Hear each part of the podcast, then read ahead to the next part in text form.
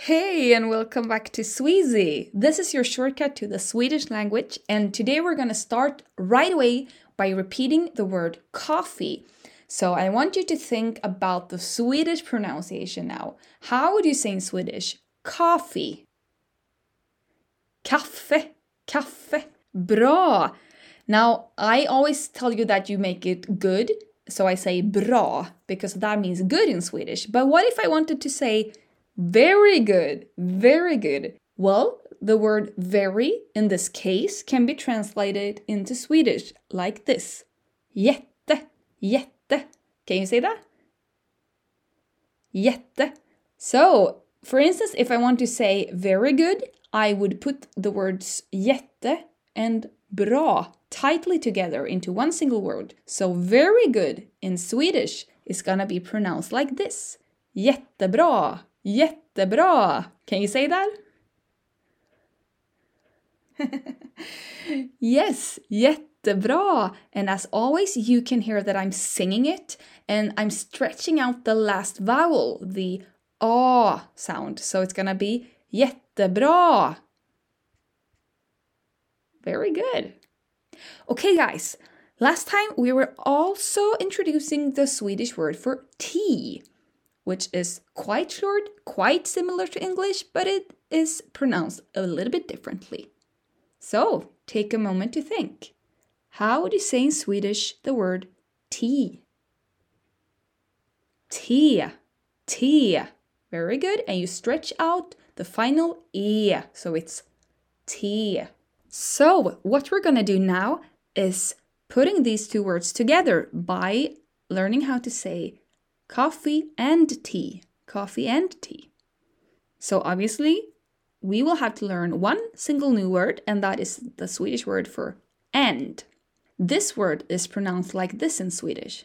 Och. Och. Can you say that? Och. So very short. But do you know what?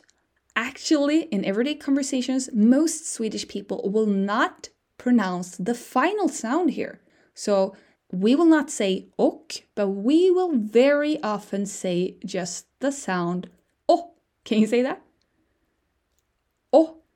I know that this sounds really, really short, but one reason why this works very well is actually that you always put another word right after the word and, right? So you will say, for instance, and tea. So that is what we're going to try to do right now. And what we do is that we put the word and and the word tea really close together. So, once again, how would you say in Swedish the word and? Oh, oh is really short. And once again, how would you say in Swedish the word tea? Tea, tea. Bra, jättebra. So what we do now is that we take the word o and we put it really close to the word tea. And this is gonna sound like this in Swedish. Listen to me. Och te. Can you say that?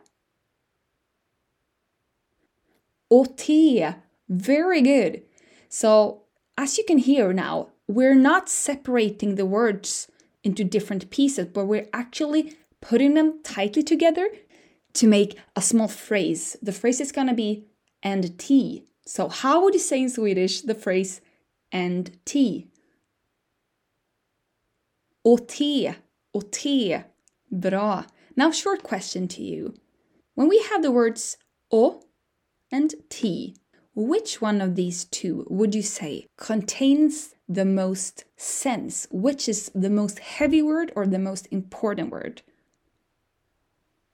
Well, I would say it is the word tea because the word and, we only use it to put other important words together, but it doesn't really contain a lot of sense itself, right? So if you think about it logically, which of these two words should be the most stressed one, the most heavy one when you sing it? Is it the word and or is it the word tea? Well, I would say it's supposed to be the word tea. So try to think about that when I once again ask you, how would you say that phrase in Swedish? How would you say and tea? Och te. Och te. Bra. Okay, guys, now I'm gonna ask you to think about another word. And that is the first word from today's episode. That is the word coffee. So, how would you say in Swedish? Coffee. Kaffe. Very good. So, now we're just gonna try to really slowly take all these three words together coffee and tea. And don't rush it, no hurry, just take your time and think. How would you say in Swedish coffee and tea?